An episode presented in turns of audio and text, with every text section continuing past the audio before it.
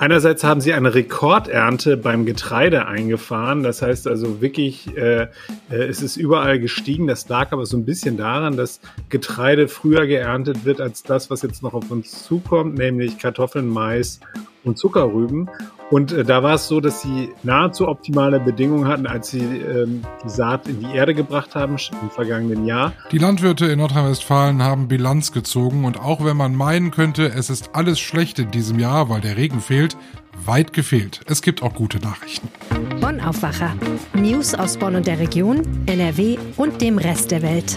An diesem Dienstag herzlich willkommen zum Aufwacher und gute Nachrichten vermelden wir hier im Aufwacher ja ganz besonders gerne, dazu später gleich mehr.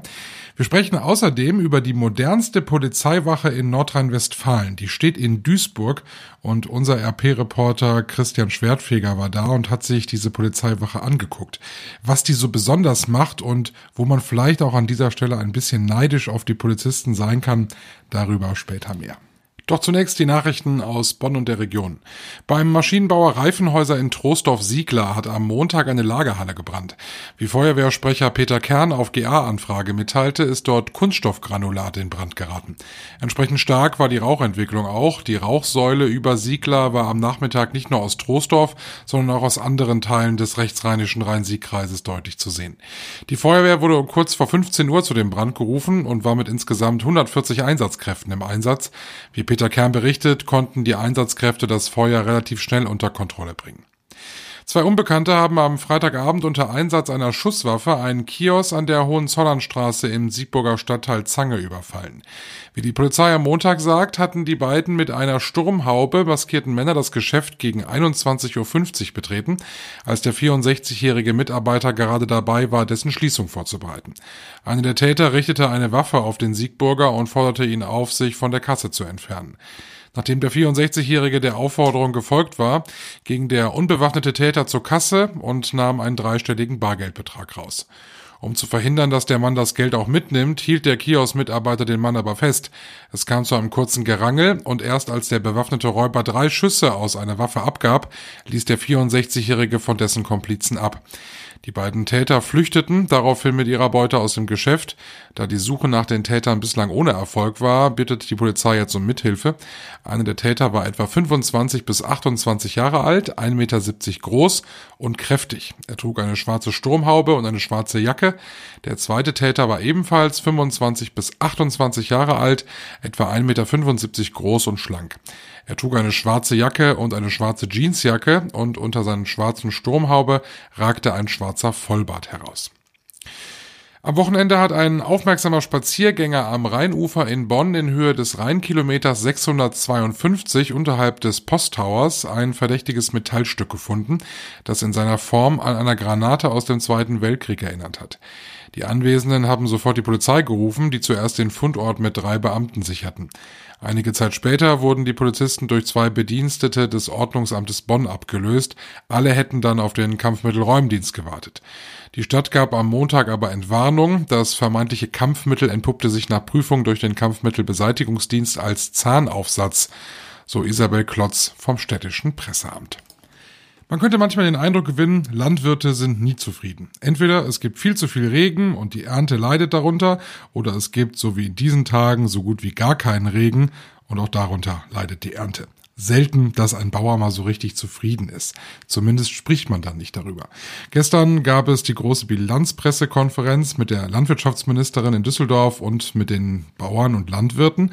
Und es gibt tatsächlich auch ein bisschen Licht und nicht nur Schatten in diesem Sommer 2022, wenn man sich dort die Landwirtschaft anguckt. Darüber spreche ich jetzt ausführlich mit Maximilian Plück, dem Leiter Landespolitik bei der Rheinischen Post. Hallo Maximilian. Hallo, grüß dich. Hast du einen eigenen Garten zu Hause? Ja, haben wir. Und was äh, baust du dort an? Bestimmt auch irgendwie was Leckeres. Himbeeren. Also das ist eine große Freude und ich habe äh, erst am Wochenende wieder ganz viele Himbeeren gepflückt und sie waren sehr köstlich. Ach Gott, meine Himbeerernte war bescheiden. Ja, ich könnte meine Schwiegermutter mal vorbeischicken, dann sagt sie dir, wie, was du ordentlich machen musst, dann wären die großartig. Du hast heute Menschen getroffen, die das beruflich machen, nämlich Landwirte und die Landwirtschaftsministerin in Düsseldorf und die haben mal Bilanz gezogen, wie es so aussieht. Wie sieht's denn aus bei den Bauern? Geht's denen gut? Es ist so ein zweigeteiltes Bild, würde ich sagen. Einerseits haben sie eine Rekordernte beim Getreide eingefahren. Das heißt also wirklich, äh, äh, es ist überall gestiegen. Das lag aber so ein bisschen daran, dass Getreide früher geerntet wird als das, was jetzt noch auf uns zukommt, nämlich Kartoffeln, Mais und Zuckerrüben. Und äh, da war es so, dass sie nahezu optimale Bedingungen hatten, als sie ähm, die Saat in die Erde gebracht haben im vergangenen Jahr. Und dann hatten sie einen etwas verregneten Februar und äh, einen schönen warmen März. Und das hat dazu geführt, dass da wirklich äh, die Zahlen durchweg über alle Getreidesorten gestiegen sind. Eigentlich ganz gut. Wir hatten ja so ein bisschen die äh, Befürchtung, dass wir zu wenig Weizen hätten. Heißt das, das Brot äh, bleibt beim Preis stabil oder wird es trotzdem teurer? Es wird tatsächlich trotzdem etwas teurer werden. Und das zwar gibt es eine, äh, ist es, wenn wir nur die reine Masse angucken, ist es zwar mehr geworden, aber äh, das habe ich äh, gestern gelernt bei der Landwirtschaftsministerin, die Qualität, die lässt so ein bisschen zu wünschen übrig. Und zwar ähm, hat das Getreide, also der Weizen, der dort äh, geerntet worden ist, nicht den Proteingehalt, den er eigentlich bräuchte, damit die Bäcker bei uns Land auf Land ab zufrieden sind. Das heißt, da muss dann noch von teurerem Importweizen was dazu gemischt werden, damit wir die äh, Qualitätsstandards erreichen, die hier verlangt werden. Und dadurch, hat sie gesagt, sind Preissteigerungen bei Backwaren dann auch nicht ausgeschlossen. Und dazu kommt ja dann vermutlich noch die Gaskrise und äh, damit wird das Backen auch an sich teurer wahrscheinlich. Ne? Genau, wir sehen das jetzt schon, also über alle, äh, über alle Lebensmittelgattungen hinweg.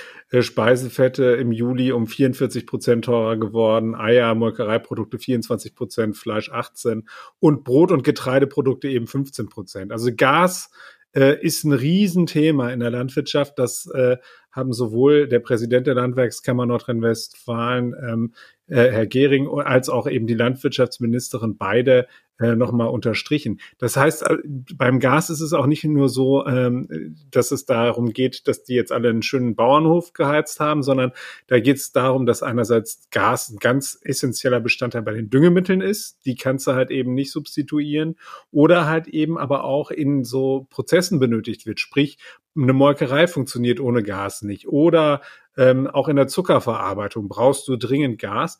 Und das führt dazu, dass die Landwirtschaftsministerin gesagt hat, sie ist jetzt mit dem Bund in Gesprächen, äh, was einerseits die Priorisierung angeht, aber andererseits auch die Entlastung halt eben der Betriebe, äh, die ja durch die Gasumlage jetzt auch nochmal ordentlich ein Schippchen draufgelegt bekommen haben. Okay, also Getreide haben wir mal abgearbeitet. Es steht ja noch anderes auf den Feldern aktuell und da kann ich mir vorstellen, wenn ich auch jetzt vor allem nach draußen gucke ähm, und mal überlege, wann wir den letzten großen ergiebigen Regen hatten in NRW, da sieht's düster aus, wenn wir über Mais, Kartoffeln zum Beispiel sprechen, oder? Genau, der Karl Wehring äh, von der Landwirtschaftskammer hat gesagt, ähm, dass der letzte ergiebige Regen wirklich ähm, Ende Mai, äh, erste Junihälfte da war und seitdem ist da Ebbe und er sagt, es ist halt eben regional ein bisschen unterschiedlich. Das, du, du kannst jetzt sehen, wo die wirklich guten Böden liegen. Das ist da, wo eben auch noch so eine Lehmschicht drin ist, die das Wasser halt eben äh, daran hindert, sofort abzufließen. Ähm, das äh, hat man beispielsweise in der Soester Börde oder eben äh, in der Kölner Aachener Bucht. Ähm, am Niederrhein bei uns, da sieht es schon deutlich schwieriger aus. Wir äh, alle äh, kennen ja die Diskussion über Kies, wir, die, das Abbauen von Kies. Das heißt, wir haben einen sehr kieshaltigen Boden und da kann das Wasser relativ schnell abfließen. Das heißt, wenn es dann da über einen längeren Zeitraum nicht geregnet hat und es kommt ein kleiner Schauer, da sagte äh, Herr Wering, dann ist das so ein bisschen wie der Tropfen auf den heißen Stein. Also da bleibt nicht viel von übrig, das fließt sofort weg und äh, kann nicht im Boden gehalten werden. Und das sieht man auch, wenn man äh, mal mit wachen Augen hier bei uns durch die Felder fährt. Äh, vor allem ähm, bei Mais kann man das sehr gut sehen. Das wird jetzt teilweise schon geerntet, obwohl es tatsächlich noch nicht reif ist, weil die Alternative ist, äh, dass man dann nachher Stroh da auf den Feldern stehen hat. Was ist denn so die größte Forderung der Landwirte? Also was wollen die unbedingt? Das, es gab jetzt eine Forderung, die jetzt schon erfüllt worden ist. Das heißt also beispielsweise der verordnete Fruchtwechsel. Das heißt also, das kennen wir alles noch aus dem Erdkundeunterricht. Wenn ich irgendwo Weizen anbaue, äh, dann muss ich im, im, in der nächsten Periode was anderes anbauen, damit eben der Boden dort äh, sich wieder erholen kann, damit es dort äh, nicht die, zu einer Dauerentnahme von Nährstoffen kommt.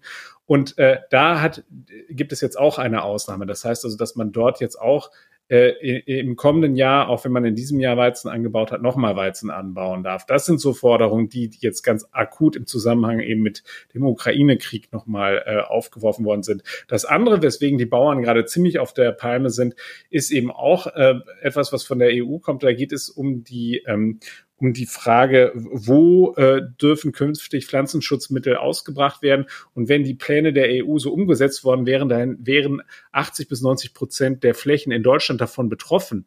Das heißt also, dann äh, könnten dort keine Bauern mehr äh, äh, Düngemittel, also sprich auch Gülle und so weiter ausfahren, was ein großes Problem darstellt, weil man dann nicht mehr wettbewerbsfähig ist äh, im Bereich der Landwirtschaft und äh, man dann davon ausgehen muss, dass es zu einem großen äh, Höfesterben kommen wird. Das haben jetzt äh, die, die, diese Aktivisten, diese Landwirtschaftsaktivisten nochmal ähm, in, in Bonn äh, nochmal lautstark äh, in die Welt hinaus posaunt. Aber da wird es, wenn das Ganze dann jetzt erstmal im politischen Prozess richtig an Fahrt gewinnt, werden da sicherlich auch nochmal die Kammern und die Verbände drauf anspringen und dann wird das Thema uns nochmal deutlich stärker begleiten. Vielen Dank und viel Spaß beim Himbeerenernten weiterhin. Ah, Dankeschön. Bis dahin. Tschüss. Die Gänsehaut des Tages ging gestern auf jeden Fall nach Ennepetal. Da hat nämlich ein Mann ein Hornissennest in seiner Wohnung gefunden. Es häuft sich ja irgendwie gefühlt in diesem Sommer. Wir hatten schon ein Hornissennest hier auch im Aufwacher in Düsseldorf begleitet. Und ich habe gestern tatsächlich auch beim Spazierengehen, als ich mit dem Hund unterwegs war, plötzlich ein ganz lautes und unangenehmes Summen gehört und habe mich dann da mal ein bisschen umgeguckt und habe dann in einem Baum tatsächlich auch ein Hornissennest gesehen. Also die sind ja wirklich sehr groß. Ich habe keine Angst vor Bienen oder vor Wespen, aber Hornissen Hornissen, ah, da schüttelt's mich dann einfach immer, auch wenn die ja nicht so gefährlich sind, wie man äh, das immer gesagt hat bislang. Aber Ah, nee, Hornissen ist nicht so meins. Die ganze Geschichte aus Ennepetal könnt ihr euch durchlesen auf RP Online, den Link dazu in den Show Notes. Wir kommen jetzt nach Duisburg und es passt so ein bisschen dazu, denn wenn man dringend Hilfe braucht, dann ruft man die Polizei oder den Krankenwagen. Aber wir sind jetzt bei der Polizei. In Duisburg steht nämlich die modernste Polizeiwache in Nordrhein-Westfalen. 10 Millionen Euro hat sie gekostet der Landesinnenminister entsprechend stolz auf das neue Gebäude. Und mein Kollege Christian Schwertfeger hat sich diese Polizeiwache angesehen und kann uns ein bisschen mehr darüber erzählen. Christian, was ist so modern an dieser neuen Polizeiwache? Die Polizei Duisburg, aber auch das Innenministerium äh, sprechen in der Tat vom äh, modernsten Polizeigebäude ähm, des Landes. Also kein Gebäude soll moderner sein als dieses jetzt hier eingeweihte, eingeweihte Gebäude der Polizei in Duisburg-Ruhrort. Insbesondere natürlich äh, soll es modern sein, was die Technik, die ganze Ausstattung anbetrifft. Und in dem rund 10 Millionen Euro teuren Gebäude äh, sollen aber auch die Polizisten besser vor Angriffen geschützt werden, äh, zu denen es leider immer wieder kommt. Ähm, ähm, gerade in der Wache, im Wachenbereich, am Eingang entstehen immer wieder auch für die Polizisten gefährliche Situationen. Und in diesem Polizeigebäude ist der Eingangsbereich so gestaltet mit einem äh, entsprechenden Tresen und auch einer Überwachungsanlage, äh, dass es dort nicht mehr zu solchen Übergriffen kommen kann. Ähm, aber auch äh, im Zuge jetzt äh, der Diskussion in den Klimawandel, äh, klimaneutrale äh, Gebäude, ähm, nimmt, dieses, äh, nimmt diese Polizeiwache auch eine Vorreiterrolle innerhalb der Polizei ein. Und zwar wird dieses Gebäude mit einer sogenannten Betonkernaktivierung, also. Aha, das klingt, das klingt ziemlich spannend. Was ist das? Was, was versteckt sich dahinter? Genau, was, was das genau ist, kann ich leider jetzt auch nicht sagen. Jedenfalls dadurch äh, wird das Gebäude im Sommer äh, gekühlt und im Winter gewärmt. Ähm, und das funktioniert auch. Ich konnte mir eben kurz die Wache von innen mal anschauen und äh, dort war es äh, wirklich sehr angenehm kühl nicht kalt äh, und man fühlte sich wirklich wohl. Jetzt ist das nicht nur ein neues Gebäude, sondern man hat auch gleich noch ein paar Umstrukturierungen bei der Duisburger Polizei vorgenommen. Da sind also mehrere Kommissariate ja jetzt in dieser neuen Wache untergebracht. Und man hat zwei Wachen in Duisburg jetzt äh, zusammengefasst, die dort in diesem äh, neuen Gebäude sind, nämlich die Polizeiwache in Duisburg-Meiderich und die Polizeiwache von Duisburg-Homberg. Das war ja aber in Duisburg ein langes Diskussionsthema und da waren die Anwohner vor allem nicht so ganz glücklich mit, ne? Ähm, darüber hat es in der Vergangenheit äh, viele Diskussionen gegeben. Die Bürger in den beiden Stadtteilen äh, haben die Sorge, dass die Polizei sich aus ihren Vierteln damit zurückgezogen hat, äh, dass sie äh, nicht mehr so schnell vor Ort ist, wenn etwas passieren sollte. Das ist eine Sorge, äh, die sowohl der Innenminister als auch äh, die Polizei in Duisburg kennt. Aber ähm, es, sie sagen aber auch ganz klar, dass eine Sorge, ähm, die unbegründet ist. Jetzt hat diese neue Polizeiwache 10 Millionen Euro gekostet. Gibt es irgendwas, wo man sagen kann, das kann die Polizei jetzt besser als vorher? Was die Polizei jetzt durch diese äh, äh, Wache jetzt besser kann als vorher, ähm, das kann ich jetzt hier äh, schwierig, äh, nur sehr schlecht beurteilen. Allerdings ähm, kann man sagen, äh, dass dadurch mehr Personal auf der Straße ist. Also mehr Polizisten, äh, die im Notfall am Einsatzort sein können. Denn äh, eine Wache äh, muss auch betrieben werden. Das heißt, äh, in der Nacht müssen da immer Beamte sein und diese äh, Personen, also diese Polizisten, sind künftig halt auch auf der Straße. Und das kommt dann letztendlich dann auch wieder den Bürgern zugute, denn äh, je mehr Polizisten auf der Straße sind, äh, äh, desto schneller äh, können sie natürlich dann auch ähm, beim, im Bedarf einschreiten. Abschließend nochmal die Frage an dich. Du hast dir die Polizeiwache ja ansehen können. Ähm, wie kann ich mir das vorstellen? Wie sieht es da aus? Was ist so dein Eindruck? Wie ich anfangs schon sagte, es ist ein sehr zweckmäßiges äh, Bürogebäude von außen, äh, von innen aber auch. Also ähm, wer die Polizeiserien aus dem Fernsehen kennt, damit hat das wirklich äh, wenig zu tun. Es ist alles zweckmäßig eingerichtet. Es gibt aber einen sogenannten Reflexionsraum, ähm, der ist neu und der wird aber auch in anderen äh, Polizeibehörden jetzt immer weiter ausgebaut oder beziehungsweise eingebaut. Das sind Räume, in denen sich äh, Polizisten nach schweren Einsätzen zurückziehen können und das Erlebte untereinander verarbeiten und aufarbeiten können. Dankeschön, Christian Schwertfeger, für deinen Bericht. Und wer sich Fotos von der Polizeiwache ansehen möchte, der schaut mal in die Show Notes. Da habe ich euch den Link zu Christians Artikel reingepackt. Und da finden sich auch viele Fotos von der Polizeiwache. Zweckmäßig ja, aber hässlich sind die Räume auch nicht, das kann ich mal dazu sagen. Wir schauen auf das, was uns heute an diesem Dienstag erwartet und da muss man sagen, da geht es wohl vor allem um einen Termin im Düsseldorfer Landtag. Landesinnenminister Reul muss dort im Landtag über einen Polizeieinsatz berichten, nämlich nach den tödlichen Schüssen auf einen 16-Jährigen in Dortmund. Der wurde bei dem Polizeieinsatz getötet. Wir haben ja hier im Aufwacher auch drüber gesprochen und nun muss sich der Innenminister mit diesem Thema auseinandersetzen. Und dann gucken wir noch aufs Wetter und da tut sich nicht ganz so viel.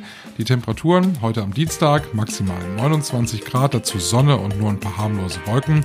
Morgen am Mittwoch dann schon wieder 32 Grad und diese Wärmewelle bleibt uns auch in den nächsten Tagen erhalten.